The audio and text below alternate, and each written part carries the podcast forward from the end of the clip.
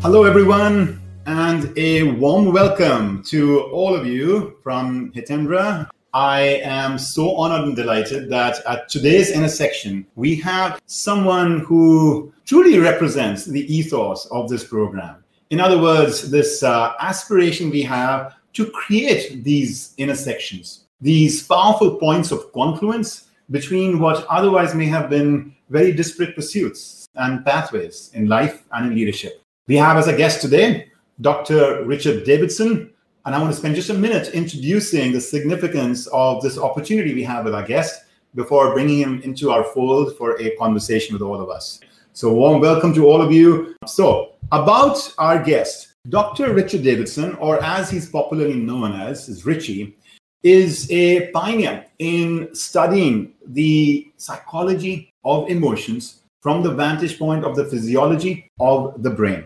He is the founder as well of the Center for Healthy Minds. He is a professor of psychology and psychiatry at the University of Wisconsin at Madison, which has been his platform through which a lot of the science has been done over the last several decades. Uh, Time magazine named Richie as one of the 100 most influential people in the world to you know, acknowledge the very path breaking way he has pushed the boundaries of science in some really powerful directions. He is also a friend and confidant of a very storied figure, His Holiness the Dalai Lama, who himself has, from in a sense, the other direction, the direction of spirituality, really, you know, pushed the boundaries to create certain very innovative collaboration platforms with science. Richie is the author of two really powerful books that give us a kind of popular science understanding of all this path breaking research. One is on the emotional life of the brain, and the other is on the latest findings in meditation with um, his colleague, you know, Daniel Goleman. In addition, he has also sought to really translate the science into practical impact for the world. And we're going to be talking today not just about the science, but also about this power of this practice in real life through the Healthy Minds Institute and a few offerings they have from there, including this app that all of you, I think, will be delighted to be able to access. And so, on that note, let me at this point invite in our midst Dr. Davidson. It is a pleasure to have you with us. Thank you for joining us.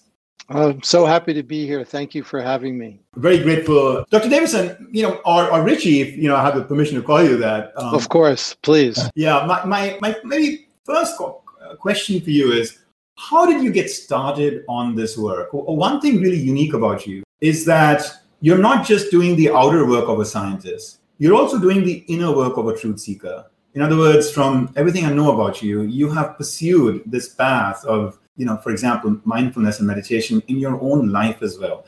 Did that interest come first and then you started to do the science, or did the science come first and then you got drawn to doing the inner work?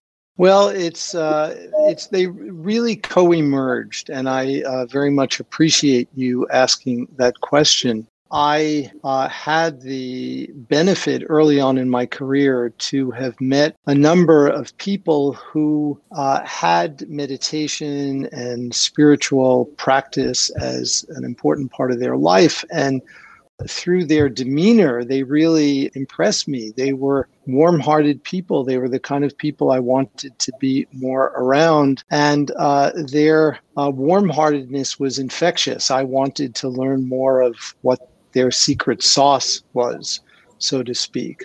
And at the same time, I uh, my scientific career began with a really simple question, and that question still is a vibrant one uh, in our work today. And the question is why is it that some people are more vulnerable to life's slings and arrows and others more resilient?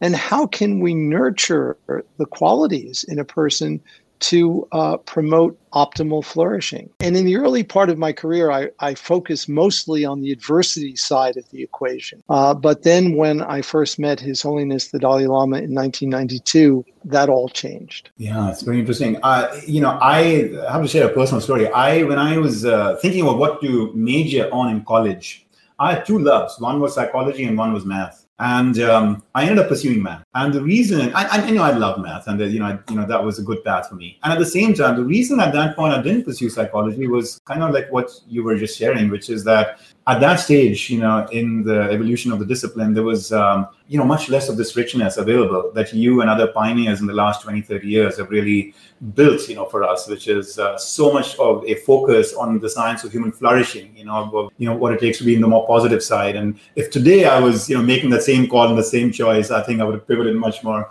towards psychology because of all, all, all this fruitful and beautiful work that you're doing. Well, um, and, and, and in the early stage of my career, it was very lonely and uh, and difficult in many ways because there was uh, not a particularly receptive attitude in the academy and in uh, psychology and neuroscience in particular toward this kind of work. It was really regarded as fringe, uh, even beyond fringe. Uh, and so for many years, my senior colleagues encouraged me to pursue something more mainstream. Yeah, where is the field now? Do you do you feel like uh, it's taken a turn so that it's uh, much more you know well embraced, or is it still a swim that you're doing upstream? Uh, it's it's definitely changed significantly. Uh, if you look at the uh, rate of scientific publications in meditation in serious scientific journals, there's an inflection point around 2004 or 2005 uh, and the rate of publication increases quite dramatically. There is now uh, federal funding from the National Institutes of Health for this kind of research. 15 years ago, 20 years ago, there really wasn't. When I first began, it was really uh, extremely lonely. When I first started, there were three or four scientific papers in the area of meditation. Today, there are thousands. And one of the um, uh, wonderful uh, elements for me is uh, a kind of gratification to see how the field has really matured and become a, a real field of science. Uh, particularly over this last decade. I want to I want to stay on your personal journey for a couple more minutes, and then come back and you know have you share more about this uh, beautiful revolution that you're um, you know helping shape in, in, in science there is a there's a quote from you that I read in a um, ABC uh, you know news item which says that um, you know every morning you do a period of meditation and then you scan your calendar for about two three minutes and then for a few seconds you then pause to reflect on how you can bring the right stuff to each meeting in order to be really present and most uh, most helpful. I found that to be really a powerful idea, you know, as a way to give, you know, a boost to the day, to the start of your day. Can you can you talk a little bit about, you know, that practice and what it has meant for you? Uh, absolutely, yes, I did it this morning. I um, I meditate every morning. It is something I've been doing for more than forty years, and uh, over the last maybe 15 years, I have developed a, a habit on, on work days of taking out my calendar right after I meditate and just very quickly scanning the meetings and uh, activities that I have scheduled for that day. And I spend uh, a few moments reflecting on the people I will meet, uh, the people I'll interact with, and how I could be most helpful, uh, show up in the most beneficial way for each of these encounters. And it doesn't take a lot of time. Usually, uh, it's not more than 90 seconds or two minutes. Uh, and it helps me, I think, um, really adopt the uh, most beneficial mindset for maximizing the opportunities um, that uh, we have together each day. And so I've talked about that that simple practice, and uh, uh, I my aspiration is that this could be helpful to others, especially at a time like this when. Um the world is going a little bit topsy turvy. You know, we had one crisis and then we've just been hit upon with yet one more. We had, um, you know, anxiety and depression on the rise. And now there's also a hurt and dismay and anger, you know, in some of the more recent developments. In that, in that context, um, some of these practices that you have uh, studied, that you have inculcated in yourself, what would be some some tools in addition to the one that you so beautifully have just shared which could be of value, you know, to our community. I, I noticed on one of your websites you you said that um, well-being is a skill.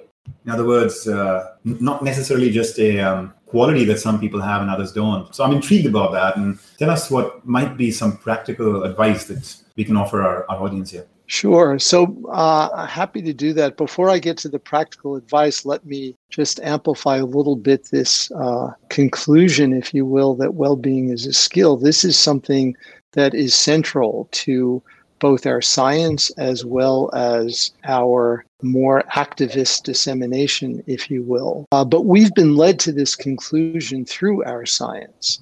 Uh, and that is that well being is comprised of some specific, more elementary skills or pillars, uh, components, we might say.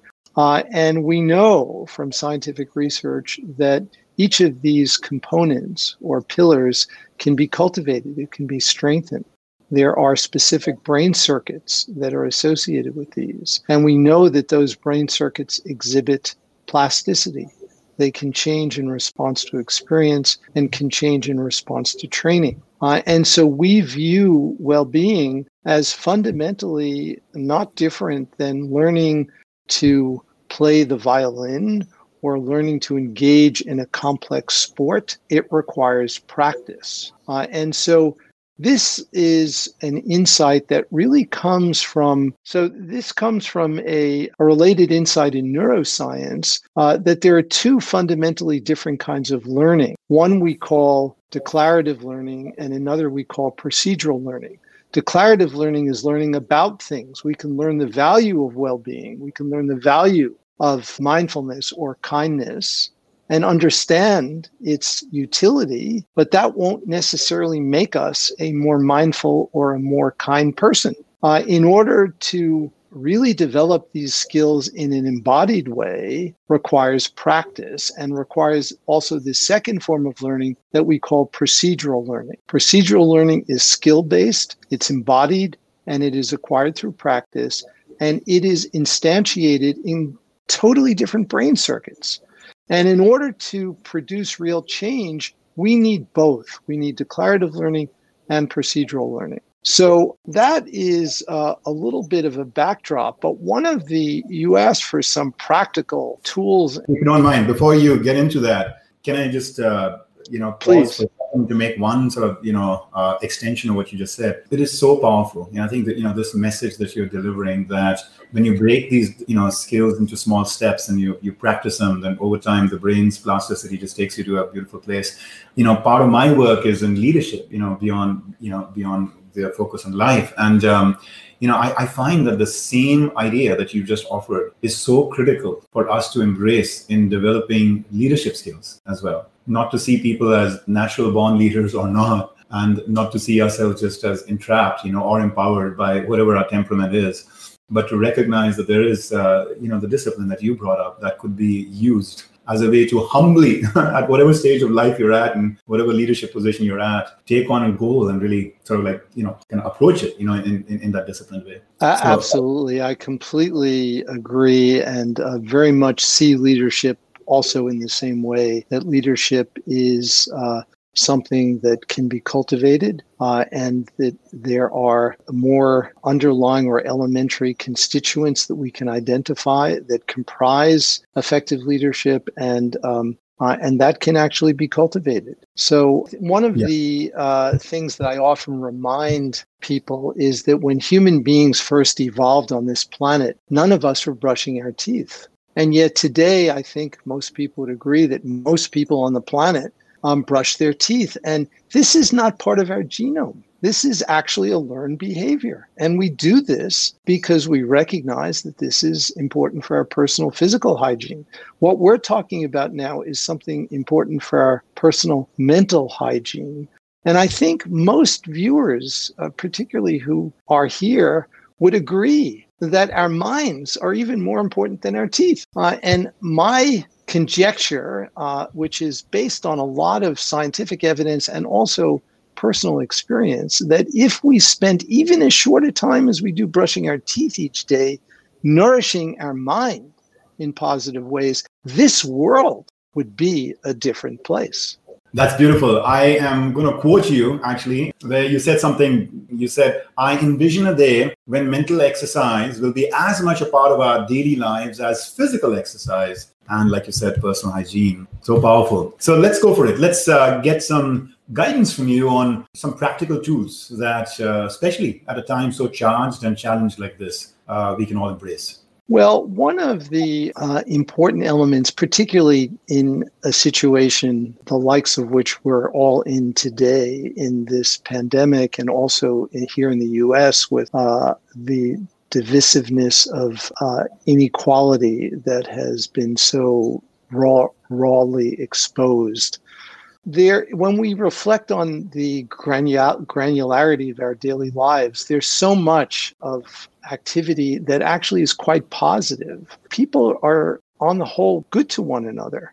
The very act of physical distancing, which we're asked to do in this time of the pandemic, is beneficial not only for ourselves, but also to minimize the likelihood that we spread the virus. And so it's an act of generosity. Uh, when we pause and appreciate all of the individuals whose livelihoods we depend on, people who may deliver things to us, people who are on the front lines, um, medical providers, all of these individuals who help to make our lives function uh, particularly at this time. Uh, when we reflect on all of the individuals it requires to put a meal on the table and think about that deeply, we recognize how interdependent we actually are.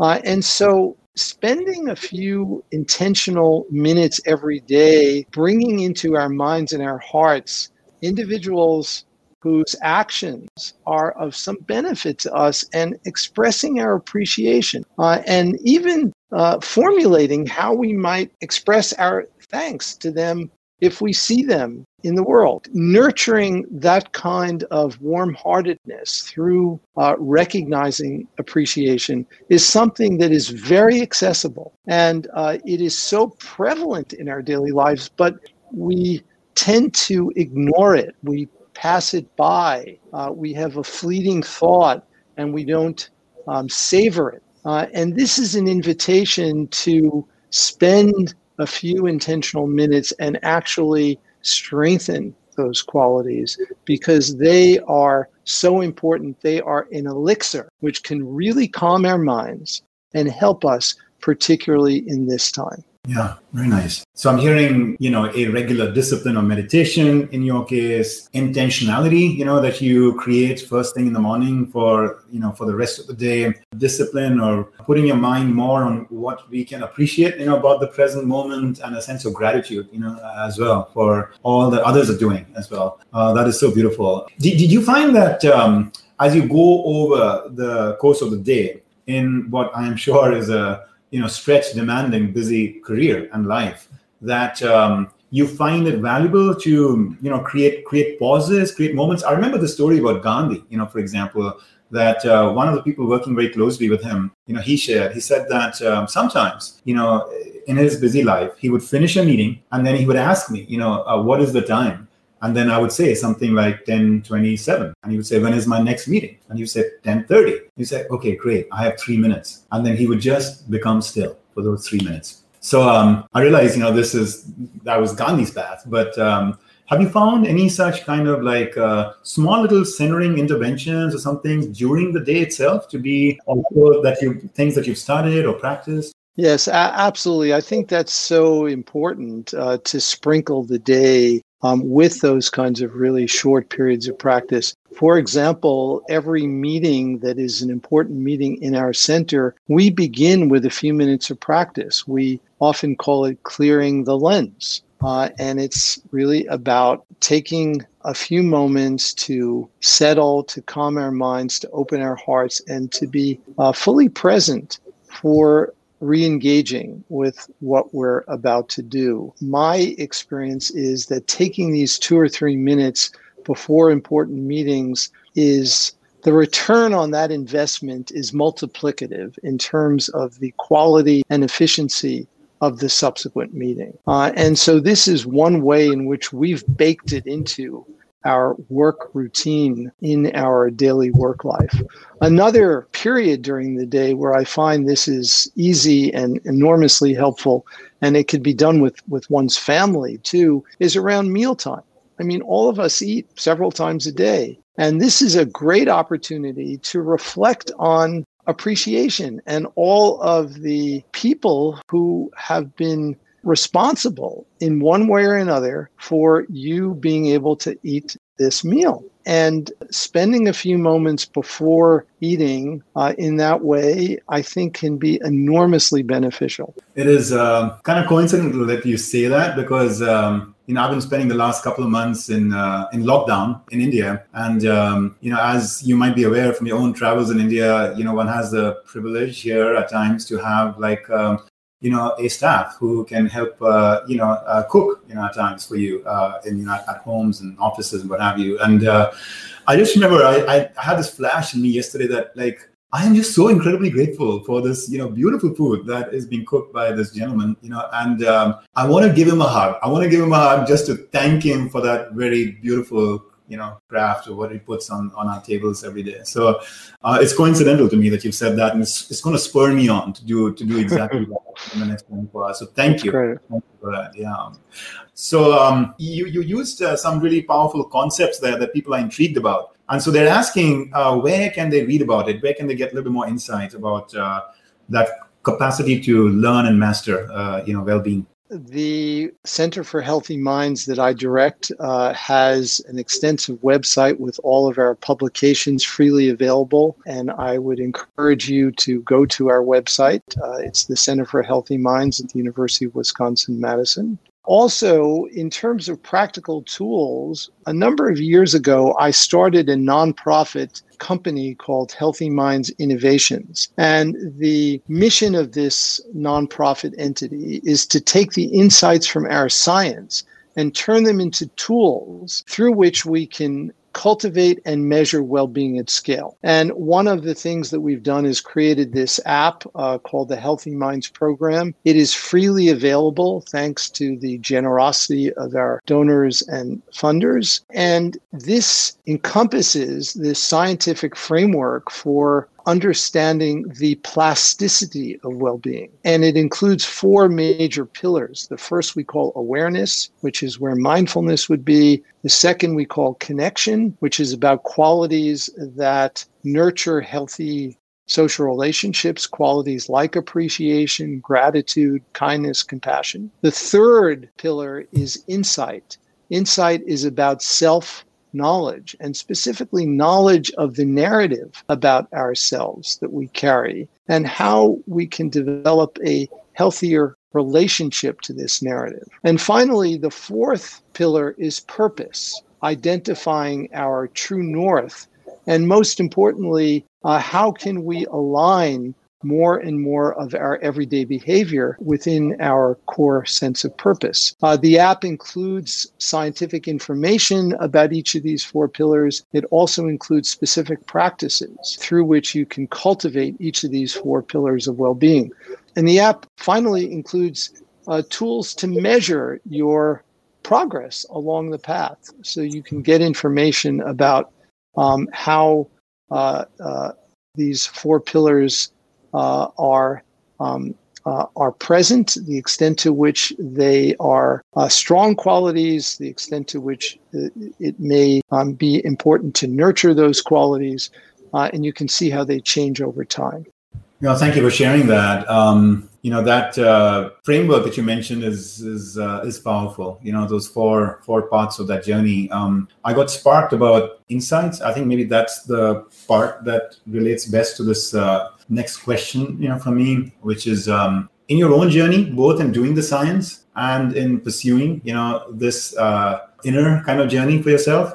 Um, what has you know what has been the most significant change that you've experienced for your own self? Well, I I've been doing this kind of work for quite a long time now, and uh, I first met the Dalai Lama in 1992, and uh, that was a major pivot point for me because he challenged me in that first meeting and asked why I could not use the tools of modern science uh, which I was using to study qualities like depression and anxiety and stress. And he asked, why can't you use those same qualities to study kindness and to study compassion? Uh, and that really began a pivot and was a wake up call. And I think that um, in terms of, for me, the most noticeable sorts of changes over the years is that now I can say with completely unequivocally that this is really the purpose of my life. I am on the planet now to do this work.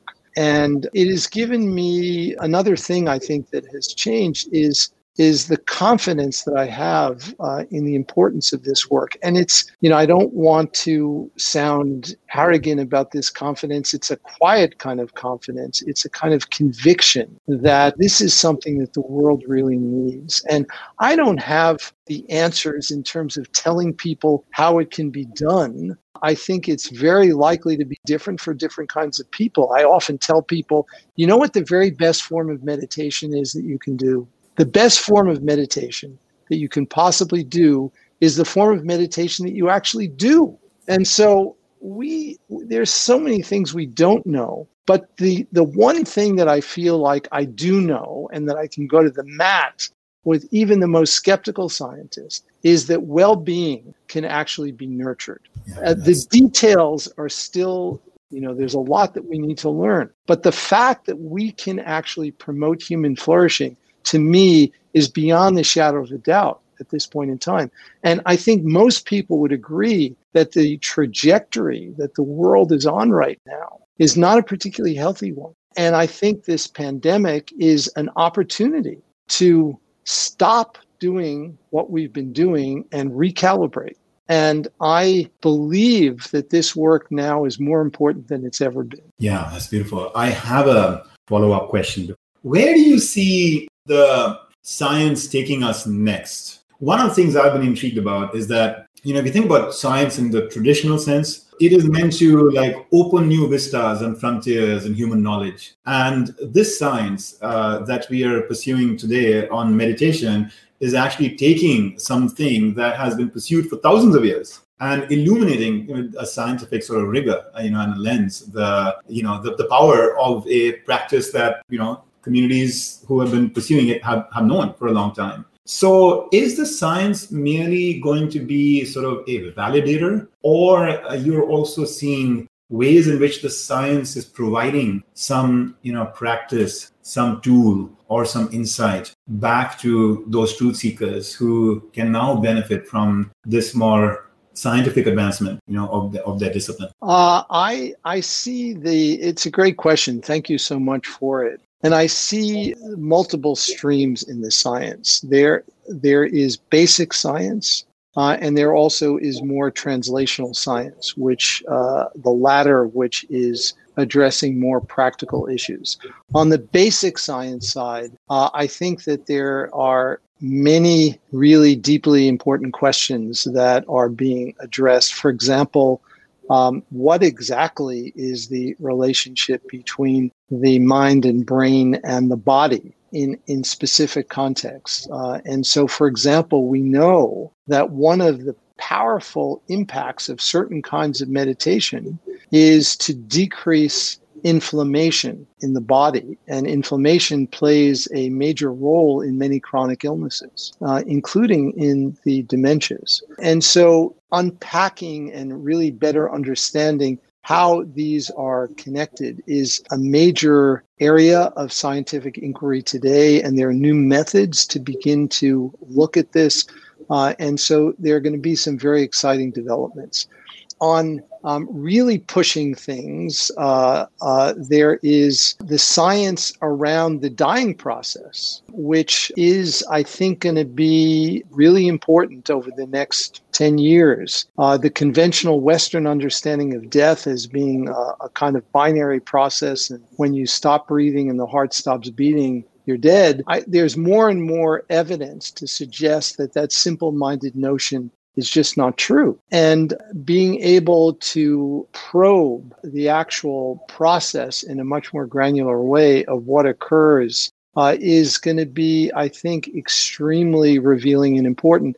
And of course, the contemplative traditions have their own um, beliefs about the dying process. And it will be very interesting to juxtapose some of those beliefs with the scientific evidence as it begins to emerge.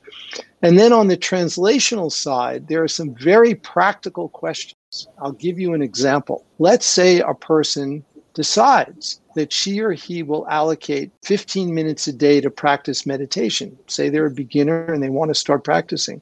Is it better for them to practice in one single 15 minute period, in three five minute periods, in five three minute periods, sprinkled throughout the day? That question has not even been asked in the scientific literature. So we do not have an answer to that.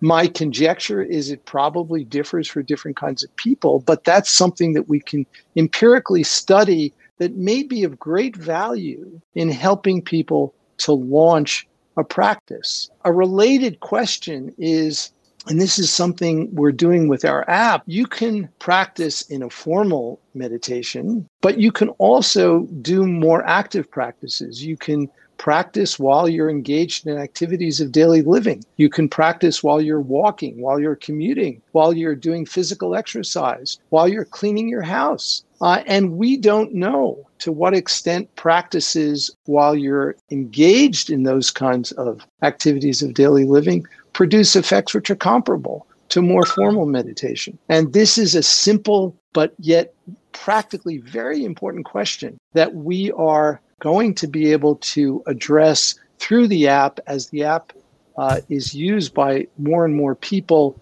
Uh, we'll be able to collect these kinds of data, which will be of great interest and I think be helpful to people. Wonderful. Um, I think this seems like a very promising and in some ways boundless, you know, uh, set of possibilities about where the science can continue to advance. I, I got particularly intrigued by you know that part about the study of the process of dying you know i've been um, in touch recently with uh, i don't know if you know of uh, dr kenneth ring and you know the whole work around ndes you know near death experiences uh, yes. it's, it's, a topic of deep interest to me to me as well and uh, it's it's a powerful you know arena i think through which to understand you know human human consciousness. So i'm, I'm thrilled to hear that that among all of these other very promising directions that you and the community are taking. I want to be mindful of time. Uh, I, I, wanted to ask you to help us through like a you know, little guided meditation as a perhaps final gift to us you know before we go. There's also a really you know powerful question that just came up. You know can you give us an example of how like well-being practices can actually help people